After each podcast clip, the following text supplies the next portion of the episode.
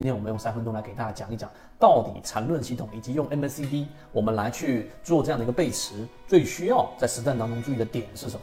我们说对于本级别的背驰和我们说的缠论的1、2、3类型买卖点，在你没有经过我们缠论航线系统的整理之前是混乱的。那日线级别刚才我们说了，股价新高 ，MSCD 日线级别它并没有新高啊，并没有创出一个新高，于是我们判断它是背驰，这个定义是错的。为什么？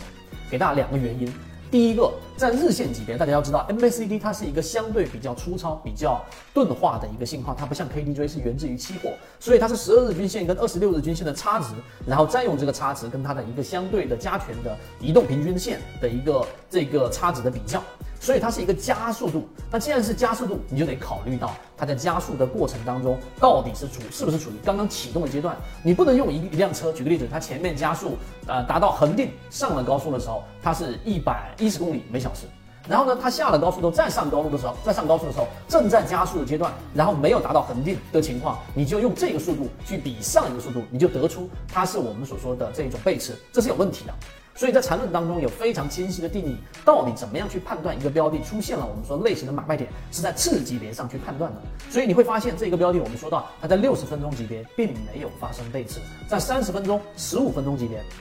也没有发生背驰。 所以在小级别上，我们就能判断它是一个常规的正在加速的过程，这是第一点我们要说的。第二点，那我怎么用本级别来判断它到底有没有发生背驰呢？这就沿用到我们在缠论航线里面给大家讲到的背驰判断，它形成了一个中枢进入比跟离开比的一个比较啊。那这一个比较呢，就是进入比和离开比，它本身呢，它有这样的一个线段也好，或者说速率也好的一个降低，好，它是背驰；如果没有，它就是我们说正常的上涨啊，非背驰性上涨持股，这就是我们说一个重要的关键。那回到我们 所说的这个标的，它前面那一笔它并不是进入段啊，它这一笔啊出现了，刚才我们说5个涨停板，好，你看到这一笔，那么同样这一笔才刚刚启动第2个涨停板，所以它正处于加速阶段，所以你要比较下面的 MSCD 柱体的高度也好，面积也好，这个时候的比较一定要跳入到次级别或者小级别去，而不能用本级别，大家能明白这个意思吗？因为前面是已经一笔完整的了，而你现在又比较的是刚刚启动这一笔的2个交易日而已。 所以在本级别上，这一个背驰的判断是我们说错误的，一定要跳到这一个次级别上。如果你一定要用本级别的话，在缠论里面有方法。